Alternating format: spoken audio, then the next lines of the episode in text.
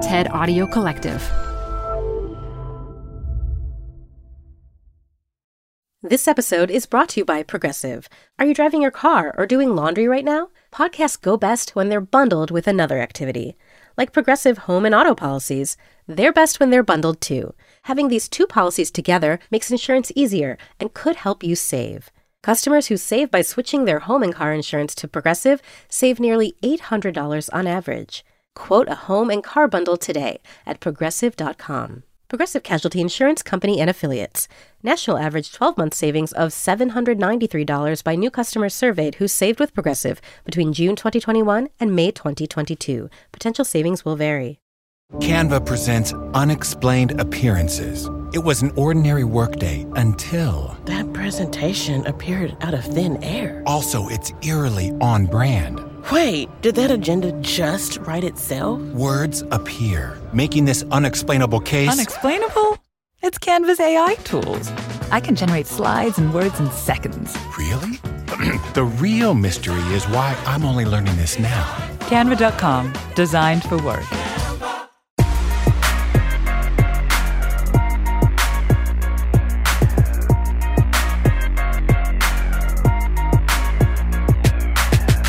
Hello, everyone. This is After Hours. I'm Felix. I'm Mihir. I'm Tsedal Neeley. Tsedal! Welcome. Great to have you here. So happy to be here. It's fabulous to have you. One thing I noticed is these days online, when digital comes up, you're always there. I see your name everywhere. How did you get interested in digital in the first place? You know, it's interesting because it started 20 plus years ago. Even before digital was a thing. Yes. when I was selling telecommunication technology and saw the potential of technology, of voice over IP, video conferencing, and all sorts of things that completely revolutionized how I thought about work and working. Mm-hmm. So I've been looking at all things related to digital for over two decades. That is great. Well, as you all may know, Tsedal is one of our wonderful colleagues, has written books on the digital mindset most recently, but also on the remote work revolution. And we're really, really excited to have her. Yeah. So, Tsedal, what did you want to talk about this week? I want to talk about Elon Musk and his stance on remote work. Mm. Remote work. Painful, but okay. Yeah.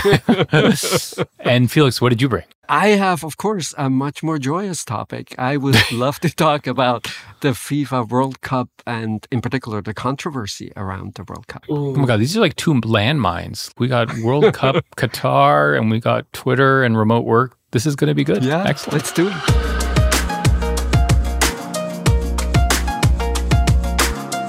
So, Tsedal, Elon Musk and hybrid work.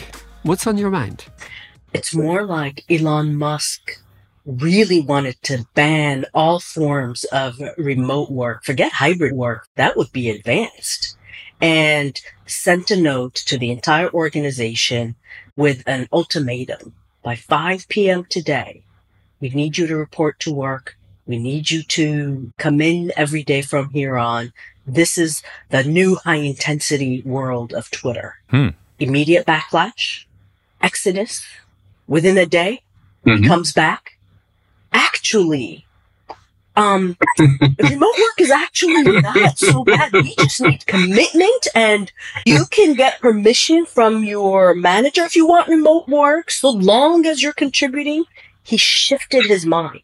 Mm-hmm. Workers have some power even over him. How do you react to that? So maybe a first thing to acknowledge is that all of this whiplash happens among many forms of whiplash. You have to show up in person. You don't have to show up in person. We want essentially everyone to quit. Maybe we don't really want everyone to quit. We want to be monetized completely differently. Maybe we don't want to be monetized completely differently. It looks like he doesn't really know what he wants to do. Mm-hmm. But whenever he announces one of his decisions, it's with absolute certainty that this is the future of Twitter. It's management failure along every dimension I can possibly imagine. Part of what's interesting to me about this, Tsedal, is in some ways he's voicing the managerial id of many managers today, which is they have this instinctual desire to not really want to do hybrid and remote. And to me, it's just this manifestation of this conflict that is getting played out more generally, which is workers who really don't want to go back to the way the world used to work and employers who, by and large, even if they dress it up in other ways, still are basically trying to get people back into the office. Mm-hmm, mm-hmm. If you had asked folks 12 months ago, they would say, Oh, we're totally going to change and it's going to be remote all the time. And then six months ago, it was like, Yeah, there's going to be like some hybrid. What's your sense of that direction of travel? What's the steady state version of the remote work solution? Increasingly, it's becoming quite evident that hybrid has won. And hybrid has won across industries, across organizations, and even with some of our more vocal people in the finance industry who were the first to come out, whether it's Jamie Dimon or Solomon at Goldman Sachs, calling remote work an aberration. They've all long ago accepted that hybrid is an important part of their culture. Now, hybrid work is more difficult to implement than remote work or all in person work mm-hmm. because it's much more difficult to manage. You need to architect it well and you need to develop some serious digital skills to pull it off. But I think that's where it's settled. If you had to give advice to someone who would like to introduce a hybrid work policy, what do we know at this point in time because of all the experimentation that companies have done about what works, what doesn't work, what you should pay attention to? First and foremost, you've got to be very clear about your design principles around what it will look like for you. If you think of the office as a tool, when and how should people use the office as a tool, as opposed to having people come in the office and stare at a screen all day? You've got to be very clear about when we get together as teams, as organizations, or what we call have anchor days anchor days are so important because when people come in the office and there's no one around because you haven't coordinated, you lose the impact that the in-person component of hybrid would have. The other thing to really think about, believe it or not, is space. When people come in for these hybrid anchor days, they need conference rooms. They need hackable spaces. So a lot of organizations have had to think about how do we reimagine, re-envision our spaces, including lots and lots of technology in order to democratize the hybrid work arrangement for everyone in their workforce.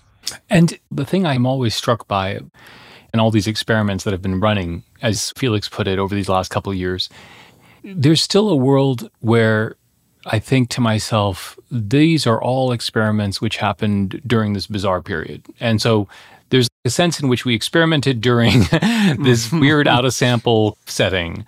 And how do we think about extrapolating those results to like a more steady state state of the world? And, you know, I guess I'll put it crassly, which is the direction of travel on predictions is towards return to where we were like you know two and a half years ago which is you know again a year ago people were saying radical things and now they're saying more moderate things.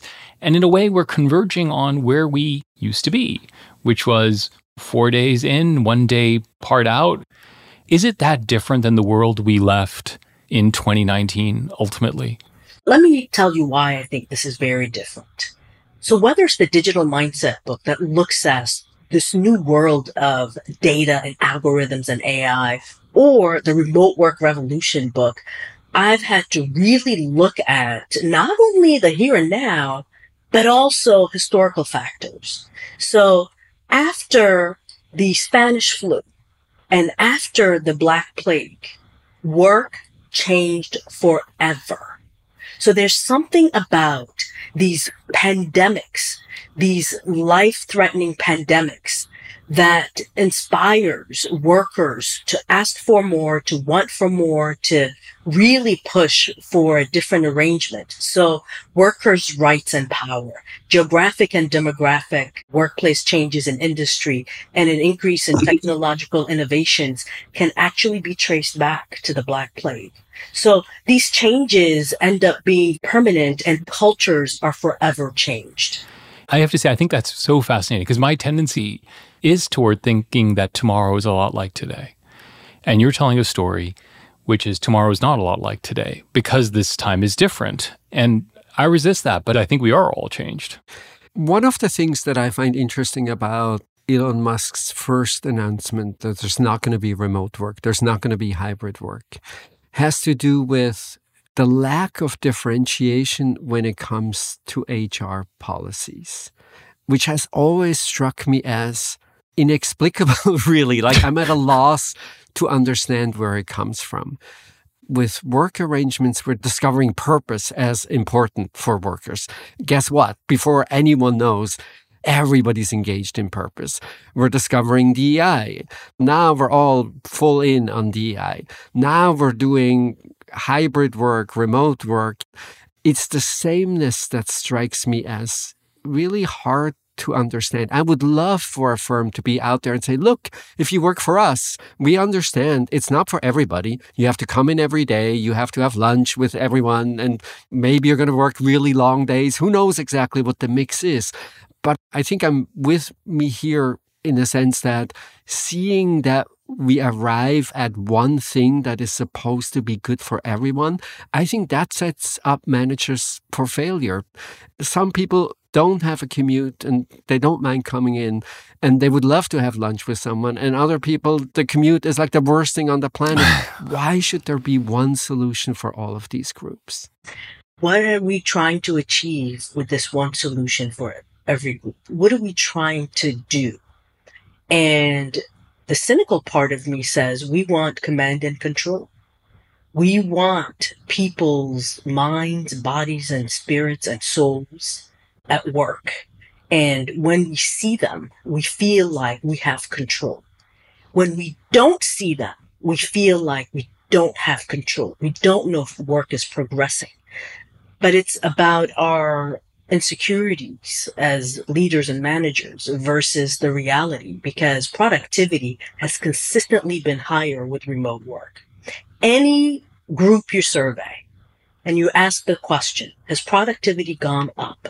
Since you've integrated remote work into your repertoire, 70% or more will say yes. But then, Tsedal, how do you reconcile that?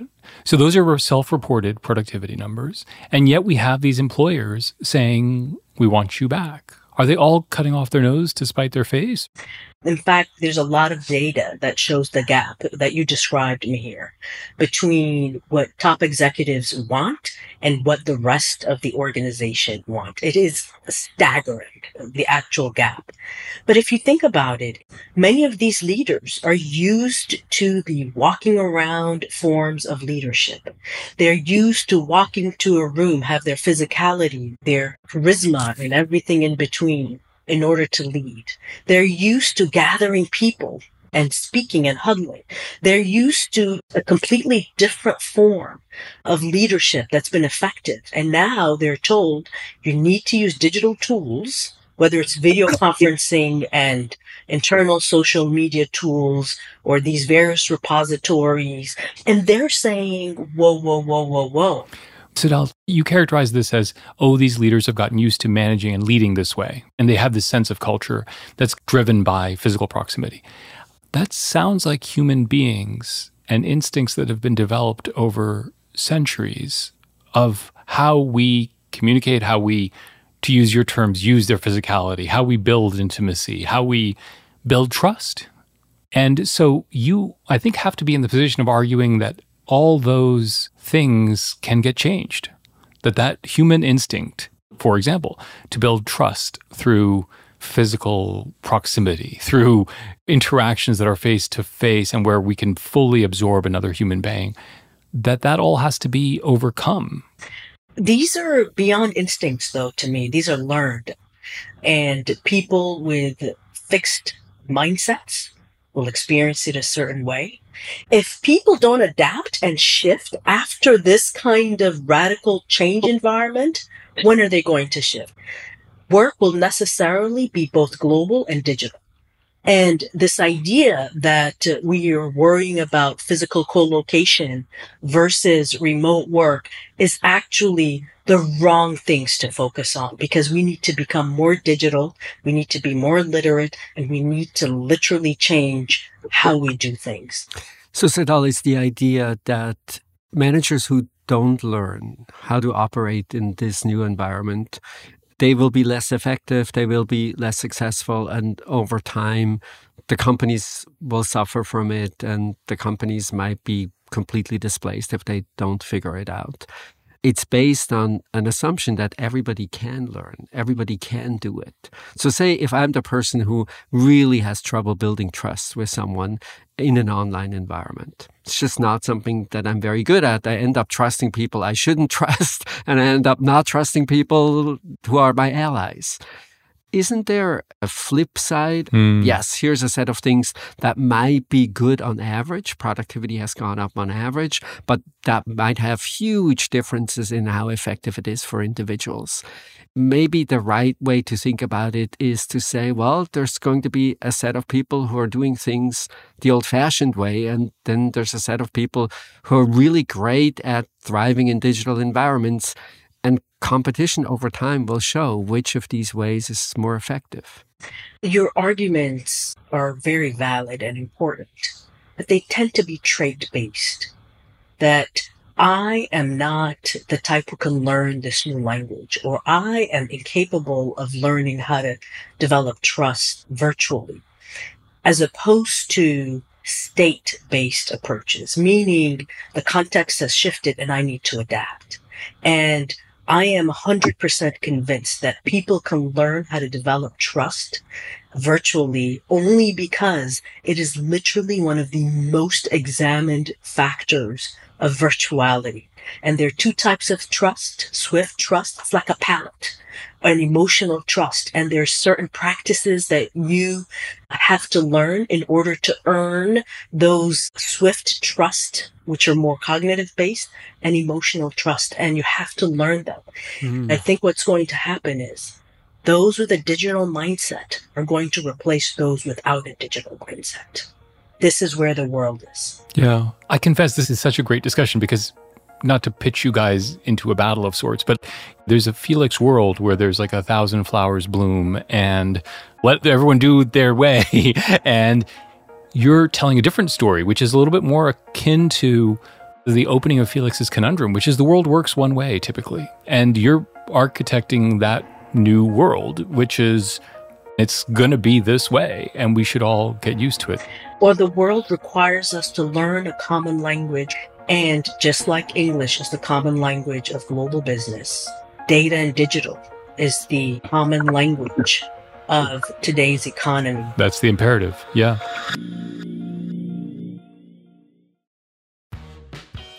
You're growing a business and you can't afford to slow down. If anything, you could probably use a few more hours in the day. That's why the most successful growing businesses are working together in Slack.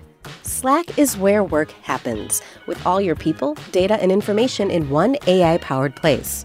Start a call instantly in huddles and ditch cumbersome calendar invites. Or build an automation with Workflow Builder to take routine tasks off your plate, no coding required. Grow your business in Slack. Visit slack.com to get started. Support for the show comes from Brooks Running. I'm so excited because I have been a runner, gosh, my entire adult life. And for as long as I can remember, I have run with Brooks running shoes. Now I'm running with a pair of Ghost 16s from Brooks. Incredibly lightweight shoes that have really soft cushioning it feels just right when I'm hitting my running trail that's just out behind my house. You now can take your daily run in the better than ever Ghost 16. You can visit brooksrunning.com to learn more.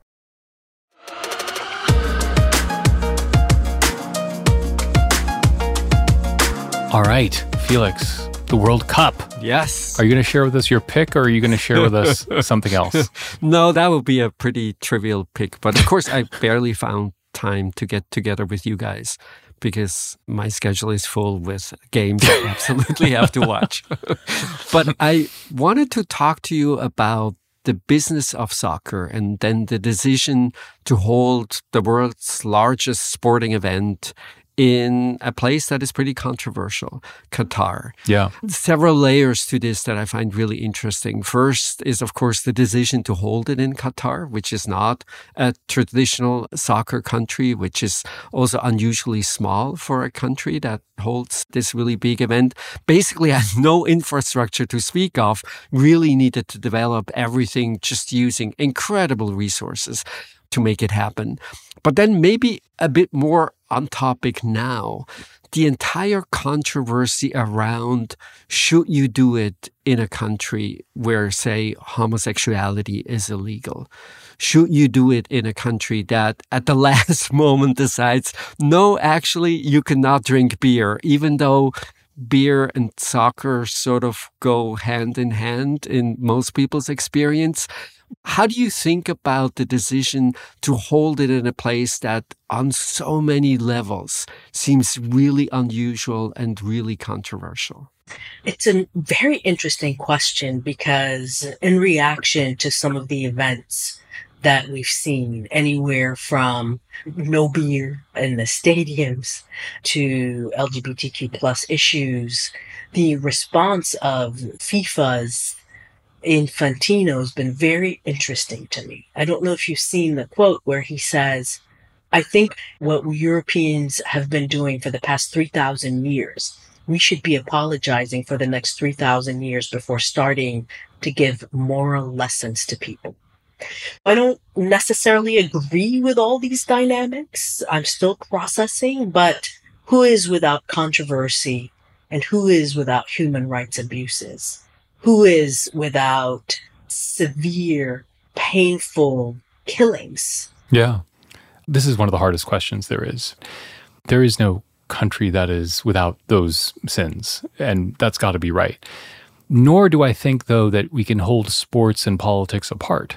That too seems wrong. Mm-hmm, mm-hmm. I think we have to untangle all these different things. First, there is the possibility that amazing corruption was involved in Qatar getting this bid. Yep. That seems highly problematic, but that sounds like par for the course for FIFA. That's something we've learned to live with. what else did you expect? and on the Olympic side, it happens. That happens, and all kinds of countries do that. So to penalize Qatar for that seems a little bit not great. There's an interesting question about worker rights and the kafala system and the use of migrant labor under pretty inhumane conditions, including the possibility of many deaths that were involved in the construction of these places. Mm-hmm, mm-hmm. That seems really problematic because it's associated with the event itself. And that feels like something that's hard to get over. Having said that, labor rights are part and parcel of a society's fabric.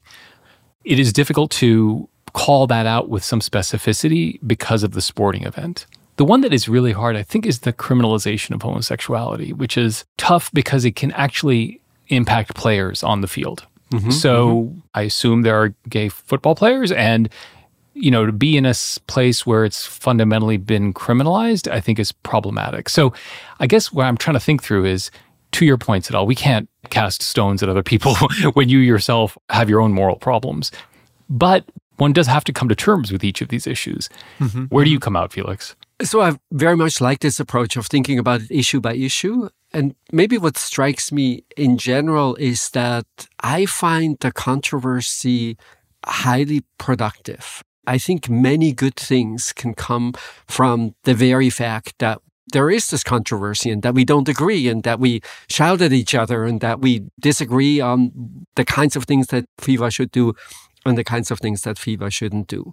To give one example where I do think it's interesting and helpful to have the local culture dominate is probably the beer question. Mm-hmm. I think it's fabulous for people to see that look, there's different traditions, different ways of thinking about alcohol consumption, and there are countries that are much more constrained. Yeah. And so you go to a place where there's not going to be alcohol, and I think that's totally okay. It's a global sport, and as part of being a global sport, you should be exposed as a fan to different cultures. And I understand Mihir why you say that the criminalization of homosexuality is much more problematic. And I agree. The moment we come close to human rights, anything that feels a little bit like, oh, it's all relative is very hard to swallow. I think it's generally wrong. Right. But even here, there was a story that the New York Times shared about the media training that officials had in Qatar prior to the event. And in one of these media trainings, a minister was directly asked. And what the New York Times story revealed was that this person thought that homosexuality was illegal everywhere. It was something that he didn't know. And I think many seeds of this sort can be placed in maybe fertile ground where all of a sudden something that everybody totally took for granted is not so taken for granted. Mm-hmm. What I love about your observation is if we even think about this context, it's the entire world coming together to watch football and all of those things come to bear in this unusual way. I mean, this happens every four years and it is uh, something that people look forward to and it brings up your patriotism. It brings up people's cultures. It brings up people's belief systems and it pits them in some situations against one another and others truly exposing and revealing differences in ways that I don't think I've seen before. Yeah. I think that is the great promise of the sports. And it's the great promise, Felix, to your point, which is through this clash of ideas, we're all going to learn something. And I think that's right. Mm-hmm. I will just say, though, that there are situations that we have to kind of think about as being even beyond the pale. Yes. So go back to apartheid and go back to Yeah. no, you can't have black athletes. The South African team is not going to sport black athletes. Yeah, yeah. There are times when we don't say, oh, no, it's good to have like exchange of ideas. There are times when we just say, no, we don't engage. And I wonder what it is about that apartheid thing that sets it apart from what we all f- seem to be okay with in this case. Can I ask a pointed question? Should Qatar have been given this World Cup hosting opportunity, given all the things that we know in the first place? I would say some of the arguments that many people made about Qatar, including it's not a traditional soccer nation, it doesn't have the infrastructure, many of these kinds of things, I think I would have said that's not really a reason if they want to spend hundreds of billions of dollars on building stadiums. That's their prerogative, and I'm not really concerned about it. The toughest part is the civil rights part in those questions, I think more about what are the chances that an event like this can change the domestic conversation, can change domestic norms, can allow minority groups to stand their ground in ways that they couldn't if it hadn't been the involvement of the larger community. I can't really predict what's going to happen in Qatar longer term, but one of the reasons to give it to Qatar, even though we have the human rights concerns is to think about will it be a force for change? Just to push this a little bit further, when it impacts the participants and it impacts the individuals who are playing. So, for example, with apartheid, the black player can't play. That's like very problematic. If a woman is attending a sporting event where conceivably she may not be able to access reproductive care, I mean, that's a problem, man. Like, that's a problem. Mm-hmm. As opposed to like the more general issue of labor practices or the more general issue of corruption or the more general issues of societal background rules. When it impacts the activity and the participants in the activity, that feels like a way to kind of think about this. I don't know if that appeals to either of you as a way to understand when we should exercise our moral outrage about something and when we shouldn't. It's really difficult because here in the US, we know about the criminalization of black men and the killing of black men, police brutality, all the things that we've all been attuned to since the killing of George Floyd. And so there's that too. But do we want the whole nation to be held accountable for those aspects of our society? There was this interesting back and forth where a journalist who wore an LGBTQ t shirt was first stopped from entering the stadium. And there was back and forth, and he was taken aside. And in the end, there was someone more senior who then stepped in and who decided that it was okay for him to enter the stadium and continue to wear his t shirt. And what I find interesting about this particular episode is exactly the kind of response. What happened among the Qatari managers of the sporting event that there would now be someone to say, well, you know, we know it's not really legal, but it's also you're just wearing a shirt that is obviously in support of a particular view or cause, and that's maybe okay. So there you already see the softening of the stance, I think. And the best case, in my view, that you can make is the softening of the stances is worth moving countries and moving people along. So maybe listening to you in the end, this is a good thing because one, the world is shining a bright light to these practices and this bright light will force some change, some introspection and might even bring some new awareness. The second thing is one of my favorite concepts is called the contact hypothesis. And this contact hypothesis says if people from various groups spend time together, they have contact with one another, they will build empathy, and in the end, it will improve mm. their relationships. Right. So if we don't have these opportunities, we can't shine a light, and we don't have the opportunity to engage others in a human way as opposed to a distant, dehumanized way. And the net, net, net of that could be good for the future. Oh, it has to be good for the future, right? I mean, that is the great promise of all these events and the great promise of sports, which is people come together. And when you watch a game with someone else around the world, it brings you closer together. And then on top of that, I got to say, it is wonderful to see the World Cup in a part of the world where football is just as important, which is the Arab world, and where there is a great tradition of loving this game. And I think that is also wonderful. So, lots to celebrate.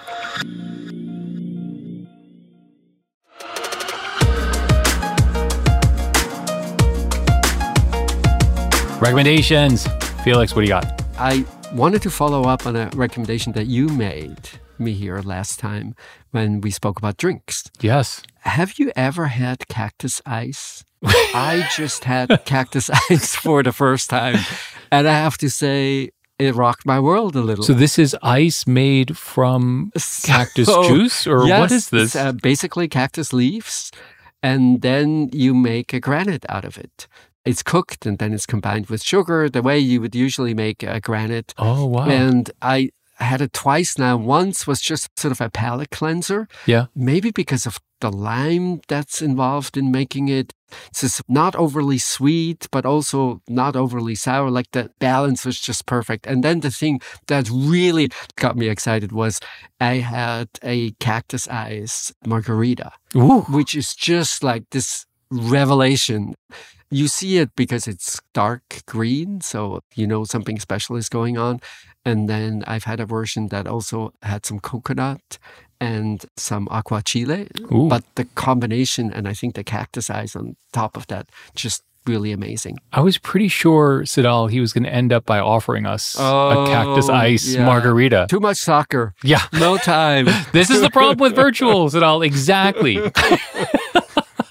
what did you bring me here? So there are many, many wonderful things about Singapore, but one of the most wonderful things is the street food of Singapore.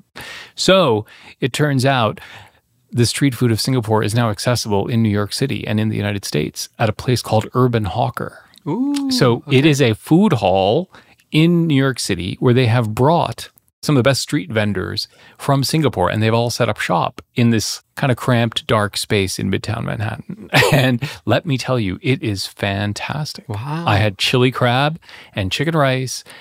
It's a little hard to like pay like $20 for like chicken rice, but chili crab yes. was amazingly good. And it just brought me back to the streets of Singapore. So I recommend Urban Hawker not in the streets of Singapore, but it'll take you to the streets of Singapore from the streets of New York City. And then if you can combine it with a cactus ice margarita. Yeah, you'll be in business. so, what did you bring? Well, since we just had Thanksgiving and are about to have Christmas, I want to recommend this turkey, smoked turkey. So a few years ago, one of my dearest, dearest best friends and cousin Sophie says to us, I'm going to send you turkey this year. You don't have to make it, but it's going to be cooked. Mm-hmm. What do you mean you're going to send us a cooked turkey? and she sends us this smoked turkey from Willie Bird that will rock your world. I love the name, Willie Bird. Yeah. And that has displaced our cooking and everything that we did around turkeys. Hmm. They last well. The kids love them. They're absolutely delicious. Wow. The bird comes and then what happens? The bird shows up frozen, but smoked and cooked. And uh, depending on the size, it's in the oven for an hour, an hour and a half. Boom, it's ready. Nice. That sounds amazing. There are many folks who do this, the smoked turkeys, but no one beats Willie Bird. there you go. Wonderful. Wait, is this the food episode? I sense a little Thanksgiving overhang. It's still all about food. It's still all about food. and this is it for today. Thank you for listening. This was After Hours from the TED Audio Collective.